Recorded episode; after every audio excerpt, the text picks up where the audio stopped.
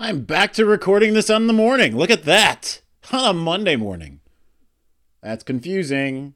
Locked On Wolverines podcast, part of the Locked On Podcast Network, your team every day. I am your man on the ground, Isaiah Hole. apparently, I don't have a voice, which is fun. Uh, but uh, nonetheless, back trying, gonna try to get five in, in this week, considering got what three last week. Did not get the weekend one done like I had hoped. Just we had a we had, like I, I I think I mentioned on Friday. Did I do a show on Friday? I believe I did. Uh, had a baby horse born that just kind of kept me precluded from getting the things done that I wanted to do.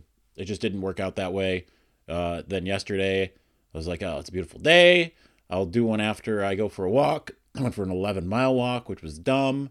And when I got back home, I passed out until the news broke about Donovan Peoples Jones and Chris Evans. So that's what we're going to talk about today. We're going to start out with uh, with those two topics, uh, and then we're going to get into. There's been a uh, local radio host that is keep keeps on like throwing in this little deal. Apparently, I haven't been listening, but I get texts from my best friend, and he's always like, "Hey, so he keeps on saying this about Michigan and Michigan State," and I just I just want to rebut it real quick it's dumb. It is so dumb. So we'll get to that. Um, but today's show, remember, is brought to you in part by Hotels.com. Don't hate. Like your friend's trip, book your own with Hotels.com and get rewarded basically everywhere. Hotels.com. Be there. Do that. Get rewarded. All right, so let's start out. Let's get into. Start with the. I, I feel like the Chris Evans news is the bigger story. So we'll start out talking about that. Um, so if you hadn't heard, uh, Jim Harbaugh, while at the uh, Best of the Midwest camp yesterday at Grand Valley State University, which I did not go to, um, uh, he said that uh, Chris Evans has been suspended for a year by the university. So not by the football program, but by the university, and that's uh, that's I guess kind of what I guess to be expected. Like I like I talked about on this show before, I was kind of in a similar boat. I wasn't suspended for a year, but I was suspended for a semester. So he's suspended for a year. Uh, as he supposedly, as I read, he, he's supposedly on track to graduate. So it's not. Uh, it it was an academic issue that isn't strictly just about grades. That was mine. Was grades.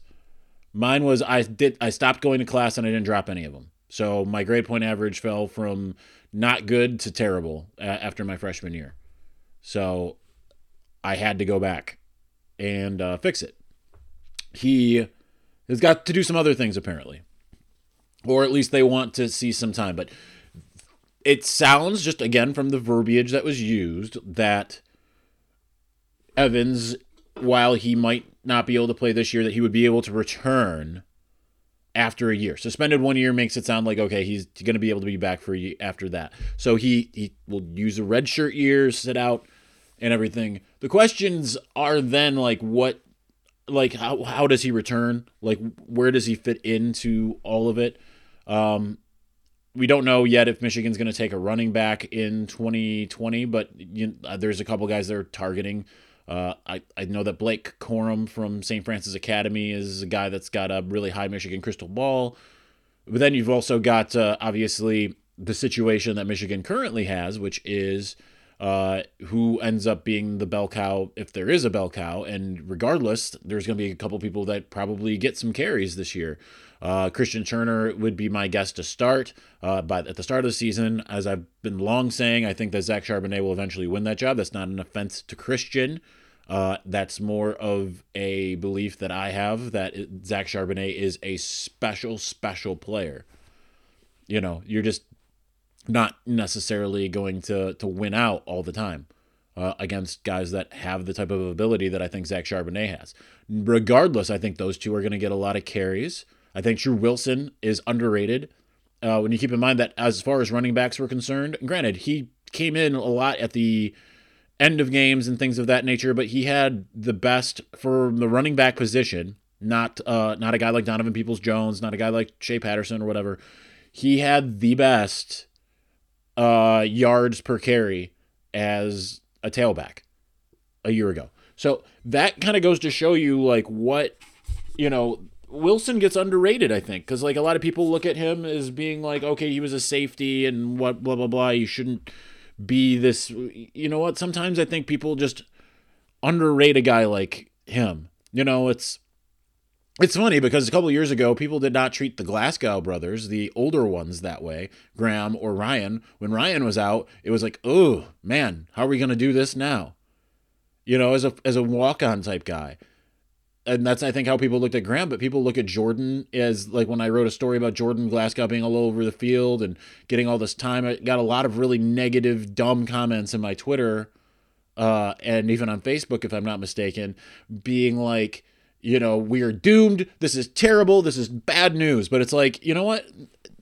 Walk-ons have worked from time to time. Tru Wilson is one of them. So it's it's funny how sometimes just people want to see stars and whatever, and then they turn around and say that Rashan Gary wasn't any good because I, I think that that drum was beaten a lot by some local media people who just don't. It's not even that they don't know what they're looking at; they willfully did not want to look at it that way. I'll put it that way. I think that people were looking at like Rashan Gary like I've told you here on, on this show plenty and plenty of times, Rashan Gary did what was asked of him and he did it at an extremely high level. He was not asked to go out there and be Jadeveon Clowney.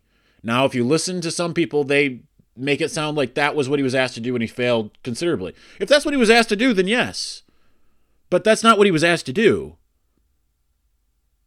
So by comparison, you get the you get the five stars that are, you know, disparaged. You get the the walk-ons that are disparaged. I don't really know that there's.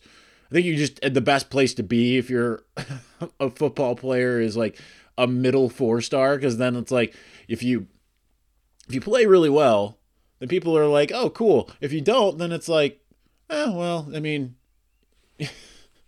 but like a three star, people like act like it's doom if you're a three star and you're starting a lot of cases like look how long it took Josh Metellus to get to this point where people finally I think people finally are on board with Josh Metellus. I could be wrong, but I think that that's the case. Um it took a very long time though. I mean, I remember before last season someone telling me I was having a conversation at a cigar shop with a guy I run into there a lot. And he was just going on and on and on about how like Josh Metellus was like the last guy he wanted to see out there and everything. And I'm like, what? Like, okay, he had a bad game and a half in 2017. People remember the dropped interception, which it, it's if that didn't result in a touchdown on the following play, then I think you know, like say say that was further down the line or whatever, like down in uh, Ohio State territory rather than deep in Michigan territory and not an interception, people would just look at that as a broken up pass. But because of the consequences of what happened by not securing that interception, which was costly, I mean, that very well could have cost Michigan the game. But he's a defensive back, he's not a wide receiver. Wide receiver's got to come up with a catch. Defensive back, maybe, maybe not. Otherwise, he had like a bad game against uh, Penn State. Other than that, he, he wasn't like terrible, right? He was actually pretty good in 2017. And then he was great in 2018. But I remember having those conversations with people that were like all up in arms about about Josh Metellus being a guy. And when he committed to Michigan, he was a two-star. He was the lowest rated of the three Flanagan guys. I mean, he was only ended up being rated higher than Gill once it was all said and done. But there's another example, Devin Gill. People are really they don't like Devin Gill because he's like a low three star type guy. But the coaches clearly have faith in him. Right? Cam McGrone wasn't just handed the position. And that's not like it's not like Devin Gill's got something on the coaches, and that's why, you know, he's getting that playing time. I know I'm digressing really hard from this Chris Evans stuff, but my point is you've got a lot of tailbacks there, and Tru Wilson is a lot better, I think, than people want to give him credit for. Um, so getting back on track, that's Chris Evans is just going to have to come back and he's going to have to re-earn a position. Um, might be easier said than done, considering like he probably had a good chance of being a starter. He was the starting guy out of the gates in 2017 before uh, Ty Isaac took it, before Karan Higdon took it. So that's topic number one. Let's uh let's move forward. We will get into the Donovan Peoples Jones stuff and some Michigan Michigan State stuff here in just a moment. But you know what? Shirts shouldn't wrinkle, itch, or sweat. It is 2019. And you know what? Twillory makes stocking up your closet as simple as restocking beer in your fridge. Easy, affordable, and the perfect fit guaranteed. They offer non iron, untuckable, and performance dress shirts for as low as $55 each when you bundle four or more. With free shipping and returns, try on some Twills risk free. After all, feeling, it's believing. Smart Casual just got smarter and cheaper. Twillory brings performance work shirts to the next level uh, with four way stretch material that shuts down wrinkles, stops sweat, and keep you looking fresh and cool. Uh, for as low as $55 a pop when you bundle four or more and free shipping and returns, it's top value in smart workwear. Grab them here www.twillory, T-W-I-L-L-O-R-Y slash locked on. Promo code for $25 off, locked on. And remember, limited time Father's Day special. Enjoy a free set of bottle opener collar stays, only valid until June 16th.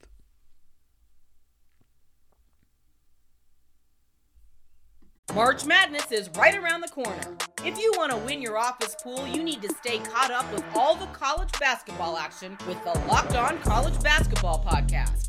Every Monday, Andy Patton and Isaac Shade recap the biggest stories in college basketball, keep you up to date on the NCAA tournament bubble, and get you ready for the upcoming week of games.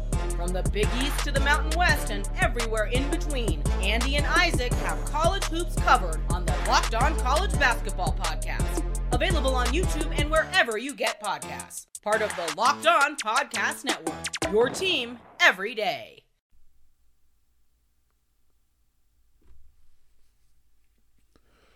Okay, so I'm um, going to talk about Michigan, Michigan State in just a moment. Some dumb things that I keep on hearing, and we're just going to go ahead and dispel all that BS real quick. But uh, before we do, the other big news item to come out of uh, the Grand Valley State University camp is the uh, the news about Donovan Peoples Jones. Josh Gattis told Orion Sang from the uh, Detroit Free Press that uh, Donovan Peoples Jones is finally feeling healthy. So that's great news, and like that kind of goes along with. I always said like now I what I had heard is that it was a lingering injury and it was just one of those things those things that just had to heal and just wasn't doing it. It was just you know, promulg I don't have the word. I want to say promulgating, but I don't think that's the right word. Um, but the uh, it just kept on going and going and going and going and just you know it wasn't going to be one of those situations where a quick surgery was going to fix it. It just had to get better on its own, and it just lingered and lingered, kind of like having a knot in your back. You know, like sometimes you can fix it, sometimes you can't. You know, I think of like Tracy McGrady when he was with the Orlando Magic. It just seemed like he always had back issues nothing you were going to be able to do to get rid of those back issues. And that's kind of a similar issue to Donovan's injury, which I won't spell out more about. Um, I am aware where it is and what it is, but I'm not gonna not gonna throw that out there personally. But um, suddenly he's starting to feel better, and that's kind of what I thought was going to end up happening because there's a long, long time like he hasn't you know, he hasn't played actual football since uh, December 28th or whatever day that was, December 30th. December 30th. Okay. 28th was the year before. No, 28th. I don't even know what December 28th was. It's December 30th. It was the Saturday. That was the day before, or December 29th. Okay. I'm getting caught up on something that does not matter to the point of this podcast. Nonetheless, he has not played football in a while, did not play spring ball, and now he like to me it was like okay i'll start worrying if we get like halfway through fall camp and he still can't go. And from the sounds of it it was kind of more like he could go he would just be in pain.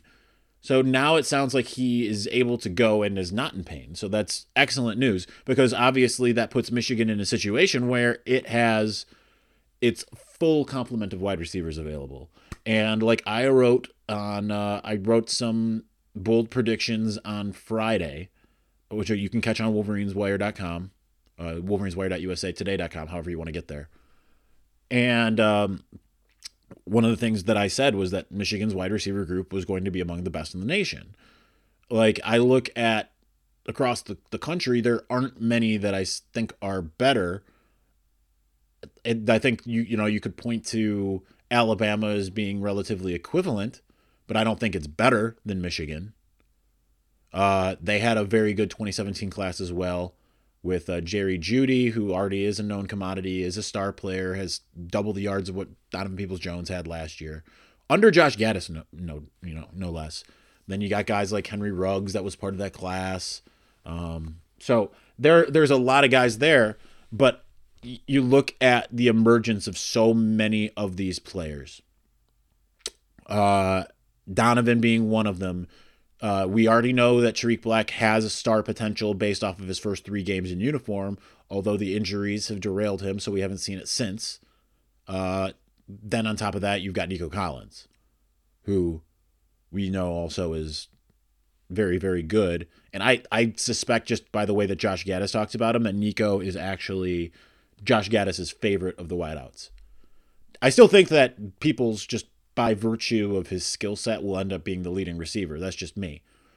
But then you know, like on top of all of that, you you still have all the other guys, right? Mike Sainristil, uh, I know is going to get targets. Uh, people are freaking out about uh, Oliver Martin. I don't know where that's coming from, by the way, and I have not gotten an answer. I have followed up because I've gotten all you know people's DMs.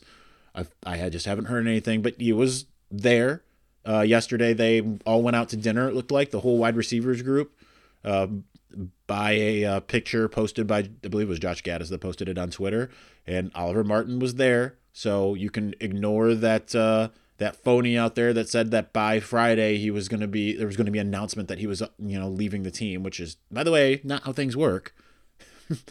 um, so you've got him, and, and you've got other incoming guys, Giles Jackson, Cornelius Johnson's on campus now. I think Giles isn't on campus yet, but I think will be. I think that's if I'm not mistaken. Maybe he is. Maybe I just missed him in the picture. Maybe I just forgot seeing him in the picture because I saw it like basically when I was trying to go to bed last night. But uh, I mean, you're going to have Giles Jackson. You've got Cornelius Johnson. You've got all these other guys. You got Ronnie Bell, who again I think is a, another underrated guy. Is not victim to the same issue I feel as some of the others. He was a three star, but I think people understood as he came in like this guy was a basketball player, decided last second to play football in a very under recruited region. Doesn't get the same like Hassan Haskins probably on the running back side probably deserves that type of thing. Granted, he played football, put up some insane numbers, but kind of moved back and forth offense defense. He's going to probably get some uh, run at the running back position this year, I think. Um, nonetheless, you look at this full complement of wide receivers. Michigan is in such solid standing and I think it's the best wide receiver group Michigan has ever had. And that's saying something. I'm not dismissing some of the past wide receiver groups. I think it's the best that they've ever had. And I think it's among the best in the country. And unlike some of the past, like I have a lot more faith in senior Shea Patterson than I do true freshman Chad Henne. So, you know, I have a lot more faith in senior Shea Patterson than I do uh see, you know, junior Brian Griese Or senior Brian Griese. I don't know what year, but nonetheless. So I have a lot more faith in senior Shea Patterson than Elvis Grbac at any point in time.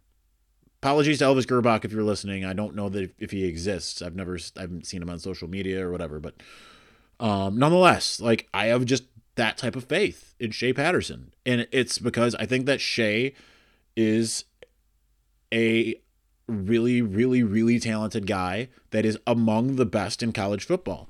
And again, wasn't kind of like the Rashan Gary thing, wasn't asked to do a lot last year.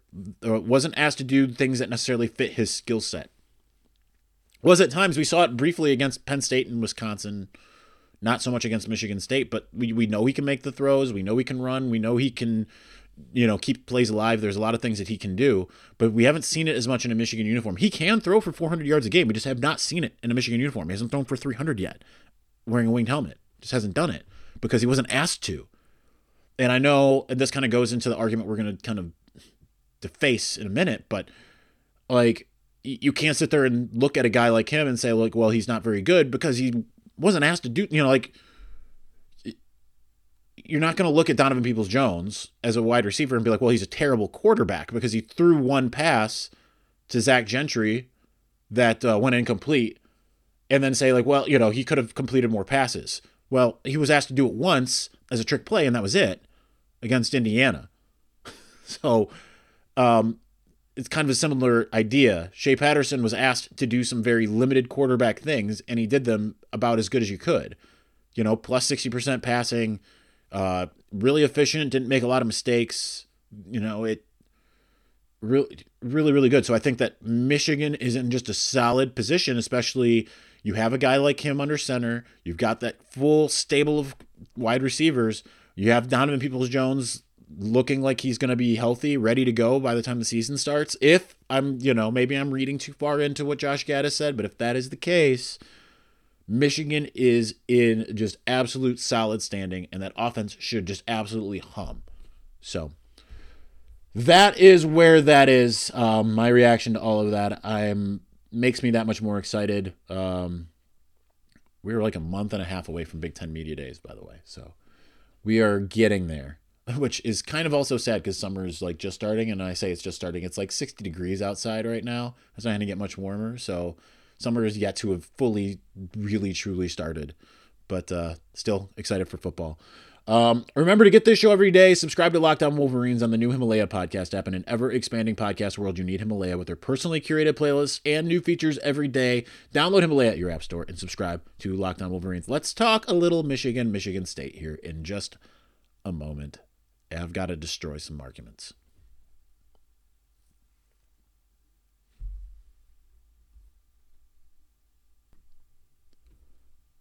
All right, so there's a local radio host that supposedly has been saying that if Brian Lewerke was healthy in the game against Michigan, that Michigan State would have won.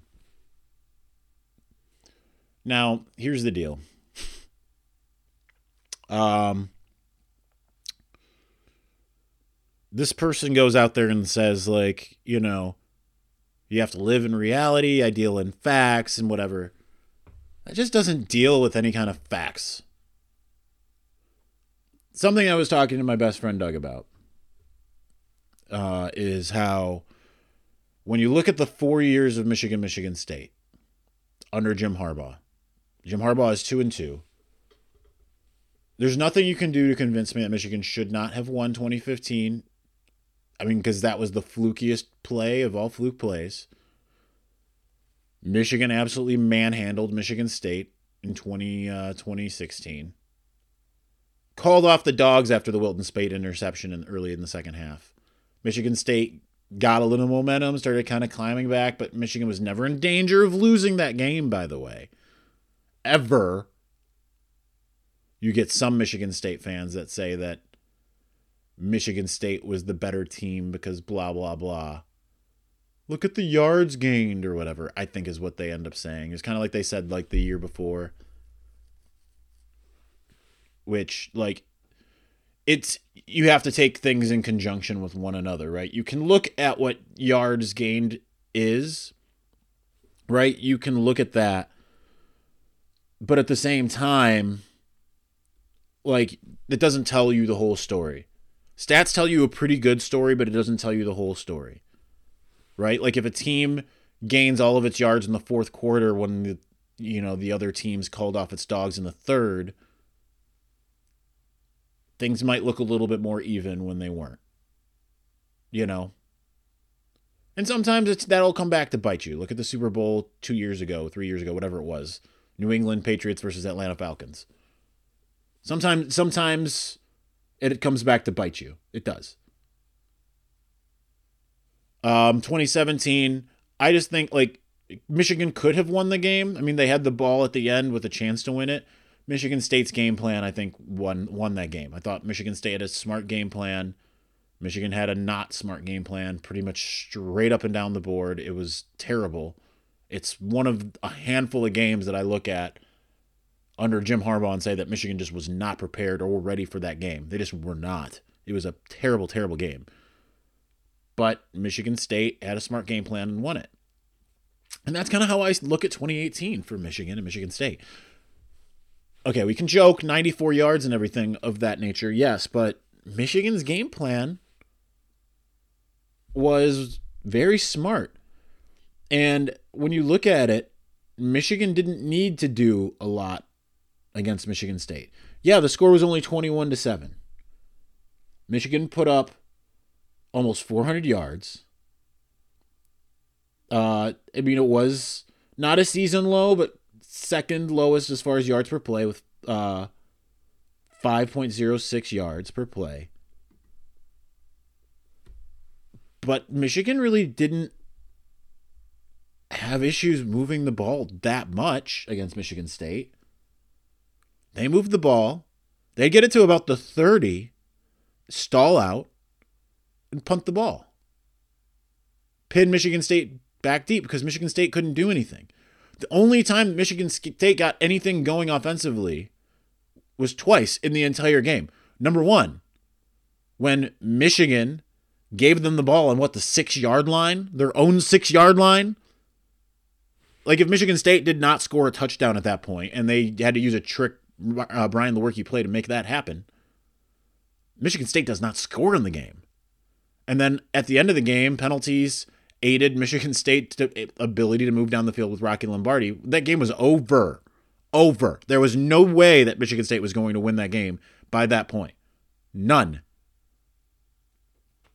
You think that Michigan's players did not realize that? They still only let didn't even get let Michigan State get to 100 yards. And yet you have this radio host out there that deals in facts supposedly, tells you how it is supposedly, sitting there telling you that Michigan State would have won the game if Brian Lewerke was healthy. What about LJ Scott? LJ Scott was healthy. They got 15 yards rushing in the game. It wasn't like Michigan State's receivers were running wild and Lewerke was just missing them either. No, they were blanketed. Michigan State couldn't run the ball. Michigan State couldn't pass the ball. Michigan State didn't have receivers that were open.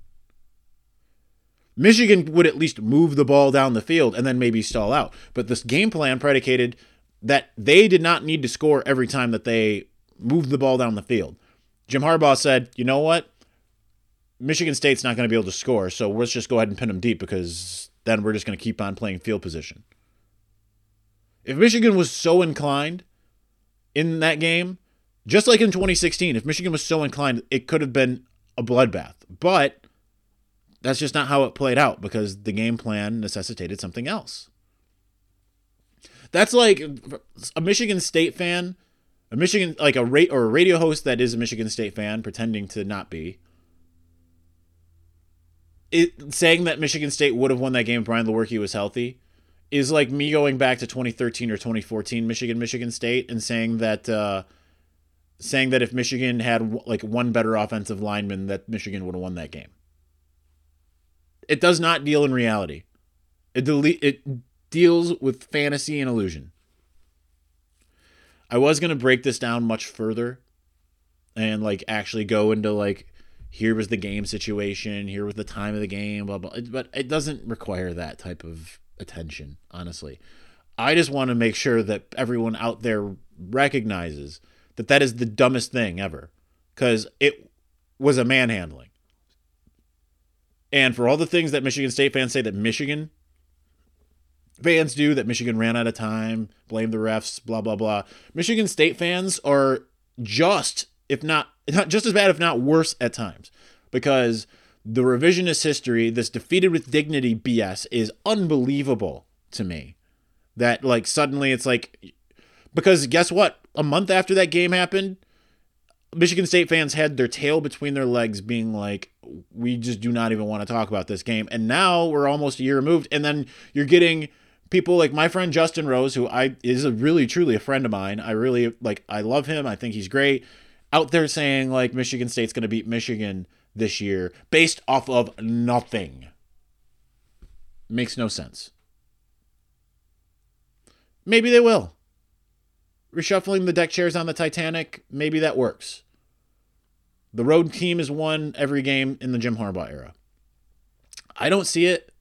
I just I look at these two teams and they're moving in different directions. I mean, I, I just don't think that Michigan State, like when I say I don't think they have it in them, I don't think that that means they return to John L. Smith, Michigan State. I don't think they're, I think that they, they were what, seven and six last year. I see them as being eight and five this year. I just do not see it. Could they surprise and get nine? Yeah, that sounds very Michigan State like. I just don't know. I just don't know where it's coming from, this false bravado. That's why I, I, I, always say that Michigan State is like Mac and it's always sunny in Philadelphia. Like, I do a backflip every day of my life. When? When have you ever done a backflip, Michigan State? So that's going to be it for, for that. Uh, well, hopefully, I have a plan for tomorrow. I'm not going to reveal it just in case, but hopefully, we'll talk some recruiting tomorrow. We'll see what happens. For the Locked On Wolverines podcast, I'm your man on the ground, Isaiah Hole. You can find me online at Isaiah Hole. Follow the podcast at On Wolverines or Wolverines Wire at Wolverines Wire. If you would like to be a feature sponsor on the show, please email me at lockedonwolverines at gmail.com. Uh, DM me on Twitter. We had a, some someone do that uh, this weekend. Find us on iTunes, Google, Stitcher, Himalaya, wherever you get your podcast, or online at wolverineswire.usatoday.com, where we post our daily podcast every single day to go along with the rest of your Michigan football coverage. This was Locked On Wolverines, part of the Locked On Podcast Network, where it's your team every day.